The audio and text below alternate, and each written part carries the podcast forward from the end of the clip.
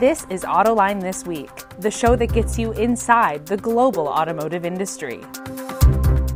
Autoline This Week partnered with the Consulate General of Canada in Detroit to produce this episode. Hi, I'm John McElroy, and welcome to Autoline This Week. Today's topic: how do you make the transition from traditional internal combustion engines to battery electric vehicles? That's a big issue for companies that make parts and components for internal combustion engines. What are they going to do? Well, let's get to the bottom of it today, because I've got three experts that really know what's going on in this regard. Alicia Massey is the senior managing director of the company called B Riley, which is an advisory company. Michael Robinet is the executive director of automotive advisory services at I H S Markit. And Hugh Blaxill is managing director for MAHLE Powertrain. MAHLE, of course, being a supplier, longtime supplier to the auto industry in this regard. I want to thank all three of you for joining me on today's discussion. And Hugh, let me start with you. MAHLE is right in the middle of this. You make all kinds of parts and components that go into internal combustion engines. But you know, the sun sets out there for the internal combustion engine someplace. What is MAHLE's strategy? How do you handle the transition? Uh, that's a good question, I think, and there's there's a lot we're doing to uh, to, to sort of evolve ourselves and develop. So uh, first of all, I guess it's been discussed and presented as a dual strategy. So, you know, we are looking at uh, um, trying to maintain our I C engine uh, portfolio and support our customers for as long as we possibly can do, uh, while still developing, um, you know, new technology, motors, um, battery technology, uh, even fuel cells. So we're trying to do both uh, at the moment to try and sort of uh, manage the transition. At the end of the day, um, the market is the demand. Uh, the O E Ms are supplying the market. We've got to support our O E Ms and our customers. So uh, that's our aim, uh, to support our customers and keep doing so. Um, and it's a diverse customer base as well. So we've got, you know, light duty, um, small engine manufacturers, as well as the heavy duty truck. So it's quite a broad activity, and all of those are changing at different rates. So we've got to support each and every one of them. Good. I look forward to getting into more details of that strategy. Alicia, what are you telling your clients? I, you, you recently did a deep dive into this whole transition. What'd you learn, and how are you advising clients? Uh, thank you, John. Yes, it's it's a quite a diverse group of uh, suppliers who are in the powertrain space. As I know, Hugh probably knows, and Michael probably knows, it's a five hundred billion dollars market. So it's a huge market. And it's made up of all different types of suppliers, whether you're top tier like MAHLE, um, or if you're, you know, down tier, all supplying the all supplying the uh, the powertrain market. And you have actually the larger ones have a lot more opportunities, uh, as Hugh said, to do dual strategies. The smaller suppliers maybe not. So they're going to have to think about a sunset and how they work with their, you know, their tier ones, their tier twos. Uh, it's not easy. This is going to be, automotive's not easy to begin with. Um, with everything else that's going on, we're still recovering from COVID. We have supply chain issues with materials. Um, on top of that, having to go from a, a, a technology that's been around for one hundred years to a whole new set of technologies. It's extremely difficult for these suppliers, but the larger ones, um, in particular, uh, will be able to do dual strategies. Some are some are approaching it through M and A, some are approaching it through divesting their powertrain, and some look like they are simply going to ride it out. So it really does depend on how financially you want to um, make the change. Michael, I, I'd love to get your input. You know, you, you do so much forecasting. You know what future products are coming. You do forecasts for production and sales volumes and the like. How do you see this going? Well, John, it actually goes well beyond powertrain. I mean, if you think about what happens in driveline, you think about what happens in even other systems, as the value chain changes uh, with a B E V vehicle versus what we call a multi-energy platform, which has an ICE and maybe uh, other forms of propulsion like a mild hybrid or a full hybrid. Um, you know, in the end, there's going to be every, every uh, supplier is going to have a different strategy. Some of those strategies are going to be foisted on them. The O E Ms and actually some of the financial organizations are well ahead of them. O E Ms may say to themselves, you're too small. Uh, my volumes are going down. I need to winnow down my supply base. So some of that may occur. Uh, banks that give money out to uh, and supply uh, bank lines to some of these companies might say, you know what, I don't think you're you're going to be a survivor in this. So there's there's a, there's a lot of different players uh, that are that are part of this ecosystem, and in the end, there's going to be uh, essentially probably three or four different strategies. Ride it out because I've got some aftermarket. Maybe I want to double down and be a consolidator uh, in this space. Maybe I want to shift. A lot of it is due to uh, what your process is. If you can, if you can mill gears, why can't you do some similar types of processes for a reduction box or uh, a spline for an e-motor or something like that? So there's lots of different strategies here. But to be honest with you, suppliers that are just thinking about it now, uh, it's it's almost to a point of being too late. Yeah, great point. It might be too late. But Hugh, what do you think about what Michael's saying? Can you use existing Uh, manufacturing facilities to transition into making parts for battery electrics? Yeah, absolutely. Yeah, absolutely. It's uh, it's definitely something MAHLE does. You, you obviously know as well as everybody knows MAHLE for pistons, but uh, you know we're we're a big manufacturer of cooling systems as well and uh, and plastic components. So we've got uh, big business units that can that can pivot. Um, Uh, cooling systems are required for uh, battery electric vehicles, hybrid vehicles, fuel cells, fuel cell technology. Um, so those business units are in the in the in the process of transitioning and, and supporting those uh, O E Ms that are moving in that direction. Um, and uh, our sort of maybe maybe more traditional uh, engine components is is is really more about developing products for um, the market that's going to remain as we see for as long as possible. So so heavy duty. So we see that, and, and as Alicia said, um, uh, M and A comes into it as well. Uh, you know, MAHLE has been uh, acquiring companies that can can sort of bolster that portfolio, that cooling systems, uh, plastic components, and that sort of thing. That uh, um, uh, it can it can add to the uh, the portfolio and help us along the way. Alicia, uh, very interesting what you you said. Of one strategy could be just ride the internal combustion engine into the sunset. Even though electric vehicle sales are growing phenomenally, and we know that's the future of where the industry is going. That could take a couple of decades. So what do you think of the strategy of maybe consolidate, dominate, and ride it into the sunset?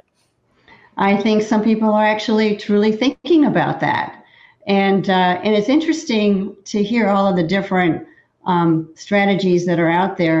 The one thing that's really important for whatever strategy that you pick is that you have sufficient cash flow to do those things that you need to do. And, you know, we took a look at the top, you know, eighteen. Actually, it was a mi- it was a mix between the really big guys and some of the smaller guys. And when I say smaller guys, I'm talking about guys that are, you know, somewhere between two and four billion. I mean, that's not really small, but that's small compared to, say, a MAHLE. Um, and those guys, I think, are going to have a tough time because they're already at sort of a debt to equity ratio that is somewhat challenged coming out of COVID and coming out of, um, you know, with the supply chain um, ups and downs that we're having with materials. So one of the things that's super important and critical is to make sure you have the financial financial flexibility to do the things that you need to do, regardless of the strategy. Looking at like the top eighteen, they're spending about twelve percent of sales in either R and D or uh, CapEx, which is very, very significant, twelve percent of sales. Typical years, CapEx, three to five percent. So everybody's gearing up. And so that so the issue is going to be, you know, do you have the financial flexibility to invest in these new technologies, which people have already been investing, as you mentioned. You've already been, if, and if you're just starting, you're behind the eight ball. But it's going to be a continuum. And you have sort of what I would call your day job, too. You, you have the process of making parts and make, getting them out and everything. So there has to be um, the ability to have the financial flexibility to do all of those things. And some people are going to be winners and some people are not going to be winners. That's just, I think the ultimate um, outcome is that there will be some companies that will no longer exist five, ten years from now. Yeah, Michael, how long is this going to go on? I mean, it, it'd be real easy if we knew, make up a, a year, twenty thirty. After twenty thirty, all internal combustion engines will be banned. But we know that's not the case. Yeah. And so how long is this going to go on, do you think? Well, I mean, uh, it'll be interesting. I mean, uh, the twenty thirty-five number has been bandied about by an O E M, and uh, that's aspirational. So, you know, certainly, uh, I think the goal is to to take a good part of different portfolios for many of the larger manufacturers and transition to B E V where where required, um, especially if you've got exposure to Europe and China. Uh, that that's going to be very, very critical. But, you know, our, our thought is that certainly ICE uh, and ICE with start stop is, is going to be around in some form, you know, past twenty thirty-five, but it's going to be declining. And I think. Uh, I, I think what's going to happen is, is is people think of the industry, and some that don't understand our industry very well think of it in a very linear or binary fashion. There actually are three different timelines underway right now. There's the development timeline, which from a B E V perspective, the O E Ms are are focusing, I would say, the vast majority of their energy towards uh, and, and incremental technology uh, and capital towards uh, towards the B E V side of the equation. So you've got the development side. Then you've got the production side. When do we actually start producing those offerings? And that, that again, it's probably going to be a couple years away from here uh, in terms of uh, real growth of what's going to happen with B E V. And then there's the whole aftermarket side. What happens with the aftermarket? So we're we're solidly in the development timeline right now. And, and you know, in talking to a couple of O E Ms, they basically have said, you know what, unless uh, we can save money by maybe putting some capital out front, Uh, or maybe there's a lightweighting opportunity, or we need it for regulatory, we're not going to spend an awful lot of money on our multi-energy platforms. We're going to be focusing our energy on the B E V side. And I think suppliers need to really understand that that's going to be the case for the next uh, two cycles that are left in ICE. Mm-hmm.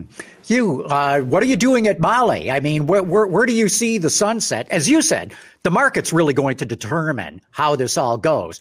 Are people really going to run out and start buying all kinds of electrics, or are they going to stick with their piston engine products? But how does MAHLE see it? When do the lines cross?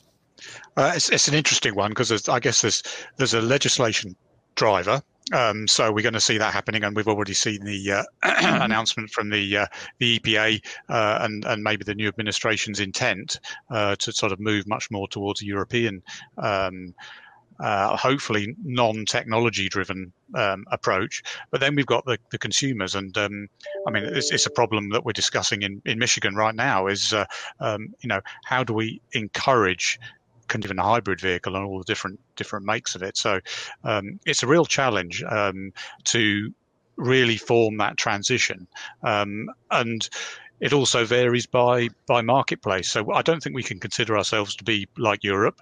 Um, you know, the, the driving patterns here are very different. The vehicle types are here are very different. So I mm-hmm. think there's going to be a unique solution for us and for our, our marketplace. Uh, and we need to look towards those. Um, MAHLE has been looking at uh, um, mild hybrid systems um, and uh, and also full hybrid systems that are, um, are capable of very good miles per gallon um, and could achieve quite a lot of the, what's proposed to be is the legislation. But um, that may not be the uh, the actual end game. We, we may need to go f to full electric vehicle, in which case, you know, our R and D teams are uh, um, designing motors um, and uh, and developing battery systems that would support that future future need. Um, so yeah, we're we're very engaged in all of those levels. Uh, and another one I'd throw into the pot, uh, just there is of course um, uh, future fuels. Um, so mm-hmm. we, we haven't touched on that, but uh, uh, e-fuel type technology is, again, an area that uh, uh, we've got to keep an eye on. Um, we've got some big fuel companies out there that may want to have a business in the future. Yeah, just so viewers who may not know, e-fuels really uh, getting a lot of attention in Europe right now from an R and D standpoint, which would be low carbon fuels mixed with gasoline. So you could have dramatic reductions in C O two emissions with an internal combustion engine. Because as I keep pointing out, the problem isn't with the engine, it's the carbon in the fuel that's the problem. So if you can take that carbon out of it, who knows, maybe the piston engine can live a lot longer, but we'll see where they go with those e-fuels. But Alicia, I want to come back to you because Hugh raised a really good point. He's talking about consumers in the United States, maybe Michigan uh, specifically, mm-hmm. but MAHLE is an international corporation, and Europe is moving at a much different pace than the United States. So is China. How do you, as a multinational corporation, deal with these different ways that the uh, world is moving forward on electrification? Uh, carefully, right? Um, one, one of the questions I wanted to ask Hugh is, um, it's because looking at the very large suppliers, it seems that you must have an incredible collaboration with your customers in terms of, you know, what you, I mean, for, in particular, going from ICE to E V, because it's so different that, that you just, can you speak a little bit about, and maybe this will answer your question, John, um, you've got these different markets that are so um, at different stages of the E V life cycle. Um, is there some, uh, Is there some likeness in, in the in the types of technologies between those um, between those different regions, or are they all different? And that even adds a, another layer of complexity on going from just, say, the concept of ICE to E V. Um, so I'd, I'd answer that um, really probably with respect to fuel cells um, to start with, just because it, it feels easier. Um, MAHLE does a portfolio of um, balance of plant, so everything except for the fuel cell, every so all mm-hmm. of those systems that support it. Um, and uh, we've developed those for passenger cars. Um, the, the market over here is really focused for fuel cells on um, on heavy duty and medium duty mm-hmm. applications. So, um, you know, one of the things that we're looking to do is to try and sort of uh, uh, increase the capacity, the size of those components, so development to suit the bigger applications. Um, and that's what's we'd like to do in the U S. Um, and actually, the Department of Energy is also trying to do the same thing, to trying to sort of leverage the uh, the marketplace. So the government is trying to push it, uh, and we're trying to take advantage of that, uh, use some of the base knowledge we've got from, you know, previous fundamental research and apply it to the marketplace here. So that might be the uh, the best sort of practical example, but the same applies in, in, in other applications where there's a lot more of a push, um, obviously in Europe, towards the battery electric um, development, mm-hmm. whereas we're really, um, you know, thinking more about hybrids. And we, we collaborate very closely with, with all of the R and D groups, um, with the O E Ms. Mm-hmm. And the, the mm-hmm. group I'm responsible for uh, is an engineering service provider, so we work on projects with them to try and help mm-hmm. them develop solutions. They may be their solutions or they may be ours, um, right. but we, we we try and collaborate with them to try and help solve the problems at the, at the R and D stage before they go towards production. Yeah, Michael, how do you see this? How, how do yeah. what, what's your advice to companies that have got to juggle business units in different regions that are uh, uh, advancing at a different rate? Yeah, John, I got a different way to answer that question that you asked originally. I, I think we're finding that there's a new economies of scale that is rising. You know, we had an internal combustion engine economies of scale with respect to uh, different different engine families, different transmission families, and then we kind of settled in, hey, if it's between half a million a year and two million a year, you know, that works for us. But in the battery space, it's it's really, quite frankly, a completely different world. And the economies of scale is going to actually favor much higher volumes and much higher economies of scale. And the reason why I bring this up is that, so from a regional perspective, if if in China and in Europe, you're you're building uh, you know, a preponderance of components towards B E V or or full hybrid or, you know, other more advanced levels of uh, electrified propulsion, but yet in North America, uh, you're you're not quite there yet, and it, it's going to be rising. You know, you're going to want to move forward quickly uh, because the, the, this new economies of scale is going to, uh, you know, divide the winners and losers fairly quickly over time, especially as the industry realizes that we need to get down to a couple of different technologies and the standards start to come in. Right now, battery engineering and, and e-motors and drives, it's the Wild West. It's all over the place. Uh, and, and over time, there'll be sort of a condensing or a consolidation down to certain technologies that really work and then could be modified in the future. I think they'll uh, they'll also, Michael, be uh, be very regional in the battery side of things. I I, we, I can't see us um, doing development and, in fact, testing of batteries um, uh, over in in the U S for Europe or vice versa. We're, we're going to need that technology and that capability here. Which um, so if and this comes to an economic competitiveness sort of uh, uh, point. Uh, We need to be capable in all of these areas in the U S to be able to compete globally uh, and apply our technologies. Mm-hmm. So uh, we need we need some legislation and some direction to move us in in the right into the right direction to compete with in, with Europe and China, um, mm-hmm. and uh, enable us to uh, to have that capability and the resources and the manufacturing here in the U S. Alicia, it was interesting so, you were so, saying. Oh, sorry, go ahead. No, I, I was just going to add on to the comment about the legislation. So with the latest Biden package, right, his infrastructure package, there's one hundred seventy-four billion dollars earmarked for E Vs. And while it hasn't been sort of, um, I think, laid out exactly what it's going to do, is that going to be enough to drive us closer to Europe and to China, which I think is really where we want to ultimately get. Yeah, Michael, ha, ha, have there's, you done different scenarios on that? Has, has yeah. your forecast changed if the Biden plan goes through? Well, certainly our forecast did change with the new administration. I mean, I think we'd be foolish to say that it, that it didn't, because we know that the current, the, the current, the new administration is, is going to be much more focused on uh, setting up an E V infrastructure Um, and, and driving forward in that respect versus the former administration, which maybe quite, wasn't quite as much. And we saw that from the regulations, from the emissions regulations. Um, is one hundred seventy-four billion dollars going to get us to where Europe and China are? Absolutely not.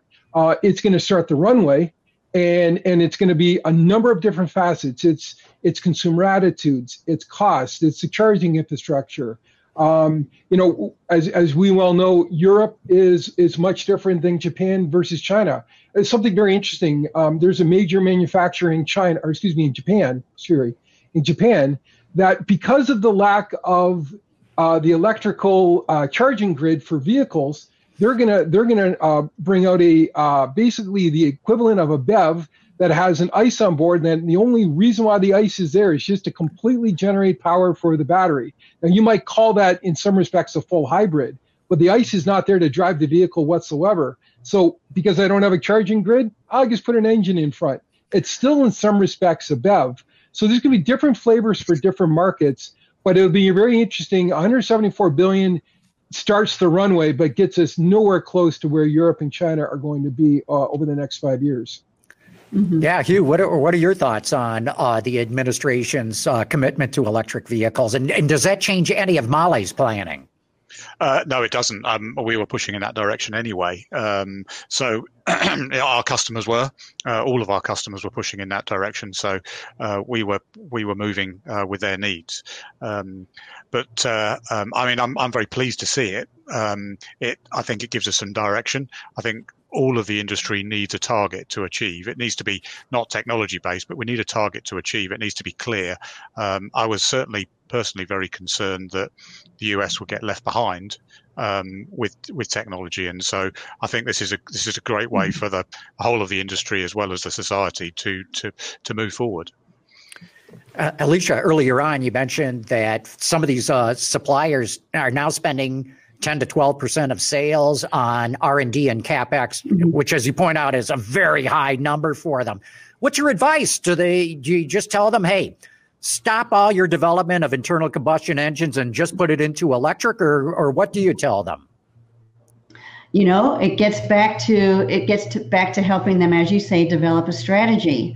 And, you know, As as the work that I've done, and you know I've done this now for twenty-five years, I've worked with suppliers who lost their way in in their in their strategy decision making and have fallen on, you know, difficult financial times.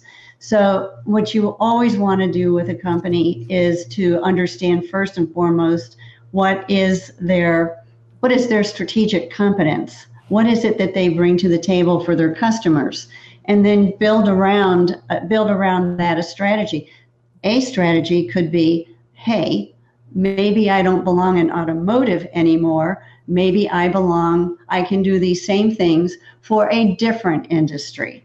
So it, it really does depend on what is, what are the competencies of the company, of their management team, and number one, and number two, what are their financial resources? And through those two things, you can help them define what their best strategy is, whether it is acquisitions, whether it is divestitures, whether it is, um, as Hugh mentioned, a dual strategy of uh, keeping their ICE but developing the E V. Uh, it, it really does depend on the competencies of their team, of what they have accomplished and what they have financially. So it's a, it's a, it's a, it's a study. And John, frankly, I would real, real quick, Michael, we're down to the very end.